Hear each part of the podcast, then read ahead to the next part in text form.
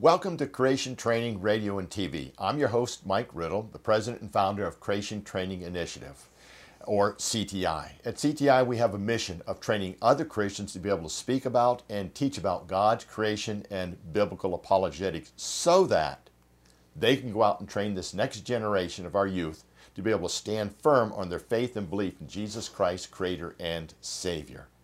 Now, we have a very special guest again with us, Dr. Danny Faulkner. You were with us last week, and we learned a lot about astronomy, we learned cosmology, and we learned about stars and some major problems with the Big Bang. Now, I promised that this week we're going to talk about something called comets, and we'll maybe talk some more about stars. And give us your background again, Dr. Faulkner. Okay, I was, for many years, I was a professor at the University of South Carolina, Lancaster, where I taught astronomy and physics. Before that, I finished up my PhD in astronomy from Indiana University. And at the end of 2012, I retired. They gave me the title Distinguished Professor Emeritus. Many people have commented it's the first time my name and distinguished have been used in the same context. And I quit that job, or I retired early from that job so I could take a position full-time at Answers in Genesis, which I began in January of 2013. Well, we're glad to have you aboard with Answers in Genesis. It's a wonderful ministry, and they're doing a lot of great work out there, getting this word out to all around, not just the country, but all around the world to people who need to understand the truth about God's creation. Well, Dr. Faulkner, why don't we start with these things called comets? Just what is a comet? And do you have some names of some familiar comets? Yeah, these are mysterious objects going back to ancient times. The stars were pretty much fixed. We could depend upon them every season to be back where they belong, each night where they belong. The sun and the moon, they moved around pretty regularly. The planets a little more erratic, but still you could comprehend their motions. They're kind of restricted in one part of the sky. But comets occasionally would show up without warning. They would move across the sky, breaking all the rules, going in different directions, odd directions. They would suddenly brighten up. They would have a long tail that would come out of these things, pointing away from the sun generally. Comet, in fact, the word means tail, because it's actually not tail, it means hair, coma. We get the word comb from the same root. Okay. So you have this tail, looks like a hairy star. And down at the end of the thing with the brightest part of what's called the coma or the head of the comet. Inside of that, we see telescopically, there's a small piece there called the nucleus. The nucleus is amazingly small, just a few miles across. A big comet might have a nucleus 8 or 10 miles across. And that nucleus is made of various types of ices, water ice, carbon dioxide, frozen methane, and ammonia, with a bunch of dust thrown in. Now, the dust is not like household dust. It's microscopic solid particles. Okay. And collectively, these look kind of black. They're pretty, almost like dust of coal or something. And they're made out of silicate material and other bits of heavy material. So this is kind of like a big dirty ice cube out there. They call it a dirty snowball or a dirty iceberg or whatever. And its orbit's different from planets. You've got the sun here, and the Earth and other planets go around in a pretty much close to a circle. Technically, it's what we call an ellipse, which is like a slightly flattened circle. But if you drew on a piece of paper, the orbits of all the planets, they would look like circles. Some a little off-center, but they would look like circles. Furthermore, all of them would lie in about the same plane. That is, you could draw them all on a piece of paper. Okay. You wouldn't have a planet orbiting like this, where all the other planets are doing this. But comets don't follow those rules. First of all, their orbits are very elliptical, so instead of being a near circle, it's kind of stretched out like this, so it kind of has a shape like that. The sun's at one end of it, so it spends most of its time very far away from the sun where it's very cold. It comes in real close to the sun, much closer than the Earth is, in which case it gets very hot, it evaporates off the gases, dislodges the dust. And it fluoresces, the sun's radiation fluoresces the gases, so it gets very bright. And then the solar wind and the solar radiation pushes the dust and the gas back to form the tails. So only when it's near the sun, what we call perihelion, that means near the sun, are comets very bright. When they're very far away, they're very faint. The other difference is not only the orbit's very elliptical, but also they can be tilted quite a bit, up like this and down like that. So the orbits are very different from those of planets. And the fact that they have long periods, so one of the most famous comets was Halley's Comet. It has about a 75-year period, so the chances of a person seeing it twice is pretty slim. You'd be very young and very old. And where we are in our orbit would be so much different that it would not look the same to you. Only when you studied the orbits, and people only got that ability about 350, 340 years ago to do that. we just start seeing similarities in comet orbits at that point. I have a question for you. Yep. What's the difference between a comet and what they commonly call a falling star? Okay, a falling star or a meteor is a piece of material. It can be a fragment of a comet or it can be a fragment of an asteroid. And it's orbiting around the sun. It happens to be at the same place at the same time that we're at, this Earth. And as it does, it's moving with respect to us, and it strikes the upper atmosphere and it burns up the upper atmosphere. Most of them do, at least. Mm-hmm. And when it burns up, it gets very bright and glows. Now, they only last a second or two and they're gone. Sometimes people say, oh, a comet in the sky. Well, no, it's a meteor, because a comet would be visible night after night. A meteor's just like that, and it's gone. Amazingly enough, they're very small. I'd read this many times, how small they are, and finally about 20 years ago, I sat down one day and looked up some things and did some computations.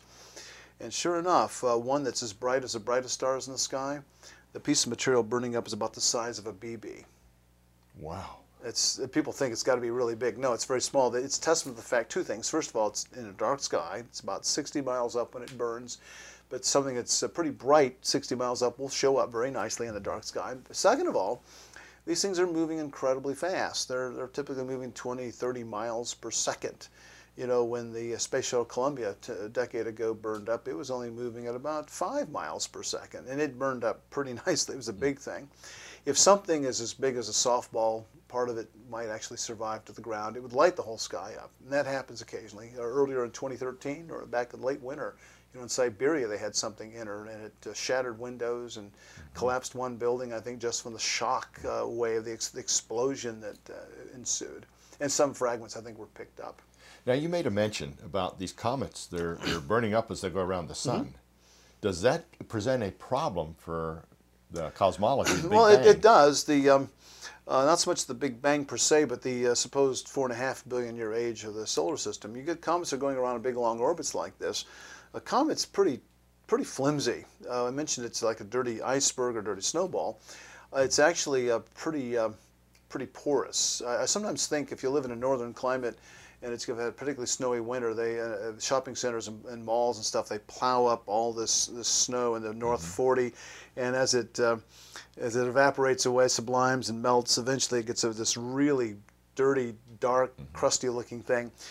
I used to think those were like comet nuclei, but as it turns out, they're not really like comet nuclei at all, because those are pretty dense and pretty heavy. It turns out comet nuclei are probably 5 to 10 times less dense than that. There are a lot of holes in it, very frothy, so you could break them apart pretty easily. Someone's described a comet as being the closest thing to nothing you can be and still be something. There's not a whole lot there, and so every time they come around close to the sun, that nucleus loses a good deal of material, and there's a limit to how many times it could orbit around and still shine as a comet does. And in fact, I mentioned Halley's Comet. It's not as bright as it used to be. Other comets have died out. Some we've watched them, you know, from one trip to the next, it burned out to finally nothing is left.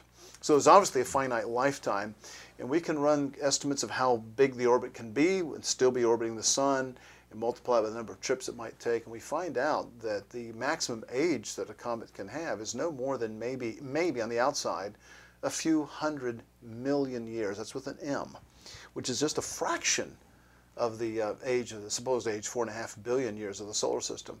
Comets can die out other ways. They can collide with a planet. That happened in 1994, Comet Shoemaker-Levy 9.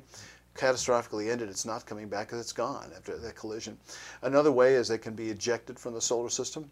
This autumn, this is 2013, we're expecting Comet Ison to come close to the sun, perihelion, on Thanksgiving Day, and in December, hopefully be a bright object for us, for it fades pretty rapidly in the first part of the year. That comet is actually leaving the solar system. It's being ejected because it's come too close to some of the other planets, and it's being kicked out. That's been observed many times. That's a catastrophic loss. It'll never be back again. So enjoy it this time, folks, because you're never going to see it again. So anyway, you put all those together, and it's a severe upper limit. Comets really could only orbit maximum a few millions of years, not billions of years. If the solar system is 4.5 billion years old, there should be no comets left. So the fact that we see comets suggests that it's much younger than that. So if it's only, say, 6,000 years, as we creationists think, that's not a problem at all. Well, wait a minute now. Is it possible new comets are forming or coming into the solar system? Well, that's the comeback that they have. Okay. They meaning the evolutionists. The evolutionary astronomers. Back around 1950, there were two astronomers. One was Jan Oort. He was a Dutch astronomer. The other one was Gerard Kuiper. He was actually born in the Netherlands, but came to the United States at a young age and was an American astronomer by the time he was doing his work. And they came up with two possible places comets could come from. And you got to realize there are two types of comets based on their orbits. And what's called the long period comets. These comets, remember I mentioned that they're very elliptical, and they also have almost any inclination. They could, if the planets are orbiting like this, they can orbit like that. They can even go backwards, as it turns out, the other direction, what we call retrograde. Long period comets have orbits like that. They're inclined very high angles, and about half of them go the same direction planets are going, and the other half are going the other direction. And so Jan Oort suggested that far from the sun, very far out, thousands of times farther away from the sun than we are, the Earth. We talk about solar system, we have a unit of distance called the astronomical unit, or AU for short. That's defined to be the average distance of the sun from the Earth. Which is about how far? 93 million miles, or 150 million kilometers. Well, they think, Jan Oort said, well, maybe 1,000 or maybe a few thousand AUs from the sun would be this, so take or 93 million and multiply it by 1,000. Or thousands. That would be kind of inner size. It might be on the order of 10 to 20 or 30,000 AUs. So very, very far from the sun, you would have these comet nuclei orbiting like this. And occasionally a passing star or something might, the gravity of it might alter the orbit and cause it to fall in. And as they fall in, they would be replacing comets that are being destroyed in the inner solar system. Now, wait a minute. Has this ever been observed? Of course not. No. Okay, so what we're saying is none of this evolution has been observed. No, in fact, there's a famous quote from Carl Sagan. People of a certain age will remember him. Yes. He was a very famous astronomer back 30 years ago. And he has a famous quote from a book he co-authored in 1986. I think I can quote it. If not exactly, pretty close. He said there are many papers written each year, hundreds of papers written on the Oort cloud, its evolution, its origin, this sort of thing. But yet there's not yet a shred of direct evidence for its existence. Is that still true today? It hasn't changed. I mean, I could have said that. It's true, and it still is true. So there's no evidence. Now, they would argue, well, where did long-period comets come from? Well, that's begging the question. You know, you invent this Oort cloud to explain the origin of comets, and then when you ask where's the evidence, you say, well, comets are here. Okay. And so we're circular, and we're doing what you said last week, a rescue mechanism. Rescuing device, yeah. Sort of like my neighbor. You go out and I see he's throwing orange peels on the yard, and I say, well, what are you doing? He says, I'm throwing orange peels in the yard. I say, well, I can see that, but why? And he says, to keep the elephants away.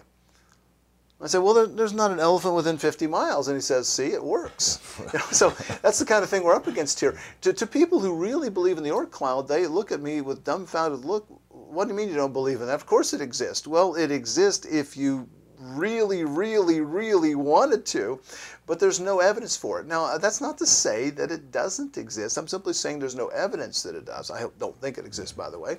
But so what you're saying is really not about evidence, it's about our starting point, our worldview. Yeah, and you know, science, I always thought, was the study of the natural world using the five senses. If you can't see it, you can't smell it, you can't taste it, you can't hear it, you can't touch it, then it's not science. So I would submit to you that the Oort cloud is not a scientific concept. Now, one day it might become that if we can ever get to the point we can actually see these comet nuclei, but that's way off in the future, if ever. Now, let me, here's a great question I just thought of. If I'm talking to an evolutionist astronomer, I say, can you give me the observable evidence to support the claim of evolution in astronomy, the Oort cloud, without asking me to accept anything by faith? Can they do it? What they would come back with is say that we've done these computer simulations of how this might work. And I'm a computer person. I would say computer simulation is not science. It's called garbage in, garbage out. Yeah. In other words, show me the evidence, observable evidence, without asking me to accept my faith. But Mike, I've asked people astronomers who believe in the Oort cloud. These are Christian people, by the way. They'll agree with me on creation. And their response is computer simulations of how this might work. That, unfortunately, is the way things work now in astronomy. I'm very alarmed by it because all it proves to me is how good the programmer was. I mean, you can simulate almost anything you want. And I've done that on computers before. And if you put the input parameters, you know, it's giving you a plausibility argument, but it's not really evidence. No, it's not. Now that's how we explain long period comets. Long period comets, excuse me, not we, I should say, most astronomers explain long period comets. Now, you mentioned the Oort cloud. How do you spell Oort? Just make sure. O-O-R-T. O-O-R-T. Yeah, okay. It's a Dutch name. So, okay. The Oort cloud is supposed to explain long period comets. Now I mentioned that their orbital periods are, you know, the orbits are inclined at all sorts of angles, high angles with respect to the plane of the solar system, and many of them go backwards. And you said long period. What kind of a period were you talking about? Well, typically what we find is those kind of orbits I've just described have periods of about 200 years or more. Now, the other comets then are called short period comets. Their periods are generally less than 200 years. We've got to be very careful here, though. I'm going to explain something to you. Remember I said that the orbits of the planets are almost in a plane, single plane, and all the planets go in the same direction counterclockwise as viewed from above the north pole of the Earth. Well, short period comets, comets that have periods less than 200 years, typically have orbits that are lowly inclined within 20 degrees or so of the plane of the solar system, and they go in the prograde direction. There are about 100 known short period comets, that is, comets periods of less than 200 years that follow that. Out of the 100 or so, there are 3 that have periods less than 200 years that have characteristics of long period comets, highly inclined, maybe going backwards. Unfortunately for us, the best example, if you ask people to name a comet, they would say Halley's Comet.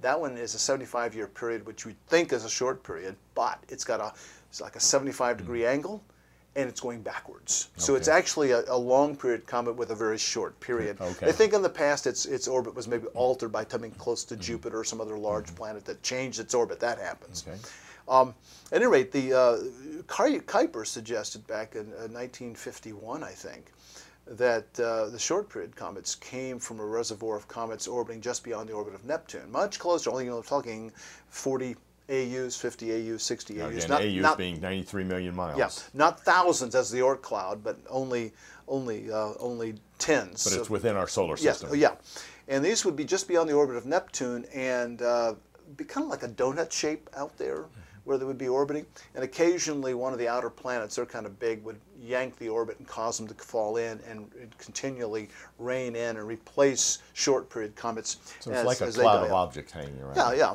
And so they've been looking for these objects, and about 20 years ago, in the early 90s, they began finding some asteroids out beyond the orbit of Neptune. They said, aha, we found the Kuiper Belt. Well, hold on a minute. First of all, the biggest comet nucleus ever seen was out of comet Hale-Bopp back in the late 90s, mid-90s. That one, they inferred its size to be about 25 miles across. That's the biggest. A big one typically is 8 or 10, 12, but this was monsters. It was huge. It was a bright comet, too, by the way. But the objects we're finding out there are huge. In fact, people sometimes wonder what happened to Pluto. They now think it's one of the largest objects out there. It's not the largest. Eris actually a little bigger. And I have to ask myself, well, if these things are comet nuclei, where has the mother of all comets been? I mean, if you brought Pluto in, imagine the comet, how bright that would be. Plus, we know something about the composition of comets. They've been able to deduce that from some spectroscopy of them. We've actually been able to deduce the composition of Pluto and at least one other of these objects out there. Turns out the compositions don't match. The compositions are different. Than the planets? Then from between comets and the objects out here that we're finding, at least the ones we can actually probe so far, the compositions don't match cometary compositions very well at all, actually.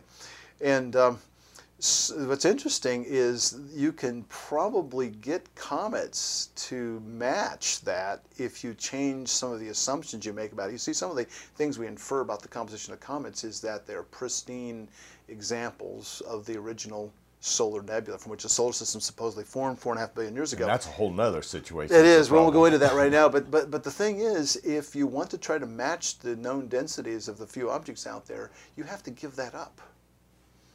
And most astronomers are unwilling to do that. So there's a big problem there. They keep saying these things out beyond the orbit of Neptune Kuiper Belt objects, KBOs for short. Mm-hmm. But I prefer the title TNO for trans-Neptunian object. That's a better description because it simply tells you where they are. They're beyond the orbit of Neptune. We've got a whole new asteroid belt out there. And I find it interesting that more and more astronomers are starting to call them TNOs rather than KBOs, which is interesting. So, I think they're beginning to realize that maybe there's a problem here. So these objects out there, KBOs or TNOs as you call them, as far as being the comets that come around and circle around our solar system, one, they're not the right composition. I don't think so. And secondly, they're too big. Yep. So where did these short-term comets come from? Well, the assumption is that they would assume, well, these are just some of the bigger ones out there. If we keep looking, we'll find them. They're finding smaller ones, by the way. There's a general assumption that when you find large objects in astronomy, you find smaller objects like them in much greater abundance. Among asteroids, that seems to be the case. And so they're kind of saying, well, there's a lot of small ones out there that really would match this, but that's not really in evidence yet. That's something that's for future. So can I sit here and tell you that there's no evidence for the Kuiper Belt? No, I really can't. I'm telling you that there is some evidence, but I think there's some problems with that evidence. We see these objects, but are they really cometary nuclei?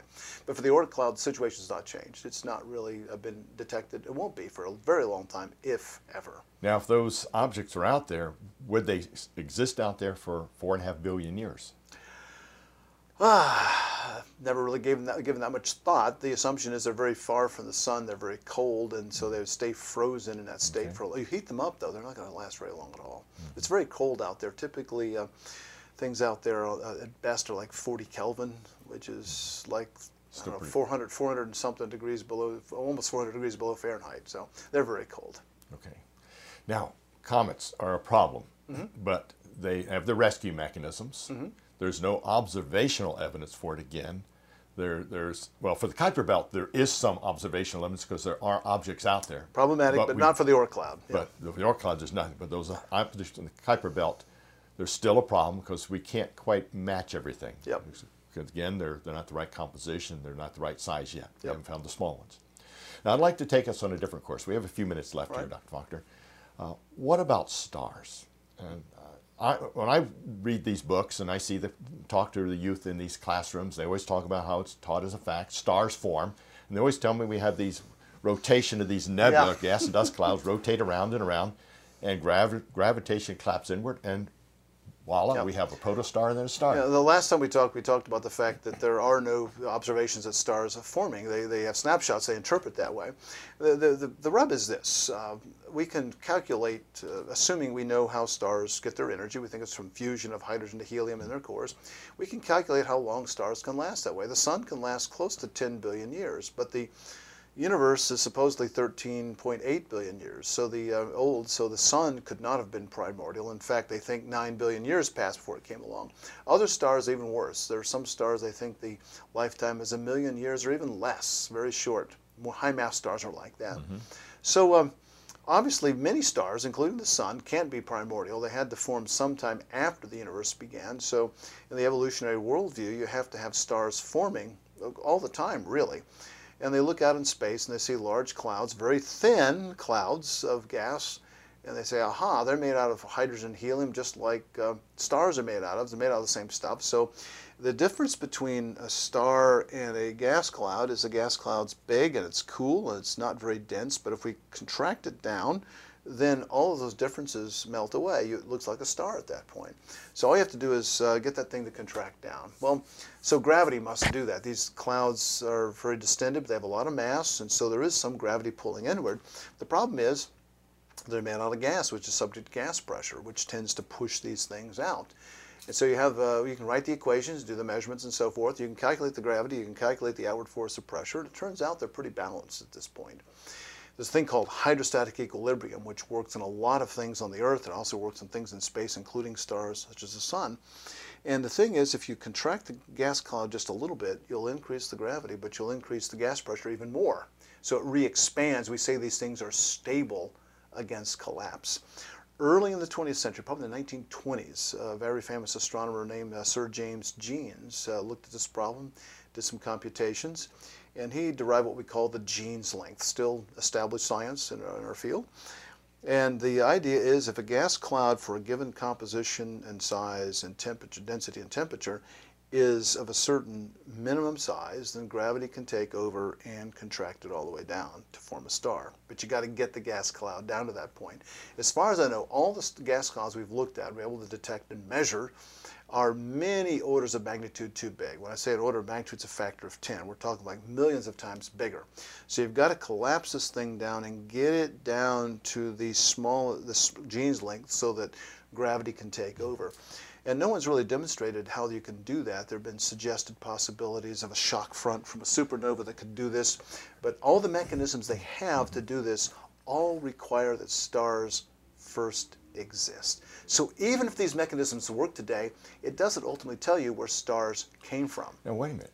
When I read all these books and I talk to these youth who take these classes on physics, astronomy, even biology classes, they're never taught this information. Of course not. Why aren't they taught this? They were trying to keep it simple. They don't want to show them the problems. You have to really get into grad school many times. Not even in college will you see that. In my classes, I dealt with that. But in grad school many times is where you get to the nitty-gritty. By the time you get there, they've already got you hooked. Yes. So in other words, they'd rather promote the evolution than teach the good science sometimes. Sometimes, yeah. Yes. So, unfortunately. And that's a problem with our education system right there. Well, it's been a pleasure having you on, Dr. Faulkner, and we hope we can have you on sometime again in the future. We've got a whole lot of things to discuss about cosmology, including how do people try and fit it into the Bible again. Yeah. And to end on one part, there's a scripture in the Gospel of Mark, chapter 10, verse 6, where Jesus makes the statement, "But from the beginning of the creation, God made them male and female." Jesus Christ, the creator of all things, is telling us man and woman were on the planet from the beginning of creation. How does that affect the Big Bang? Well, the Big Bang, you have to have the universe around for nearly 14 billion years before people are around. And that doesn't work. So either the Big Bang is true, and if Big Bang is true, then Jesus' words are wrong. Or Jesus is right. Right, and the Big Bang has to be wrong. That's right. So you've got it. The Big Bang does not fit into the Bible, and Jesus Christ, the creator of all things, said no to the Big Bang right there in an old earth. You've been listening to Dr. Danny Faulkner, a PhD in astronomy, and I'm Mike Riddle, the founder of Creation Training Initiative, and we like to do these shows. We want to inform you because we want more and more people out there to learn the truth about God's creation. As it says in Psalm 19:1, "The heavens do declare the glory of God, not a great big chance accident." If these lessons had been a blessing to you, you might consider financially supporting the Ministry of Creation Training Initiative. You can do this by going to our website, creationtraining.org. Again, that's creationtraining.org. Your tax-deductible donation of just $20, $50 or more a month, or a one-time gift of any amount will make you an education partner in building an army of Christian educators who can teach the biblical account of creation and train others to be able to defend their faith and be biblically faithful to God's Word as it states in 1 Peter 3:15. "But sanctify the Lord God in your hearts, and be ready always to give an answer to every man that asketh you a reason of the hope that is in you, with meekness and fear."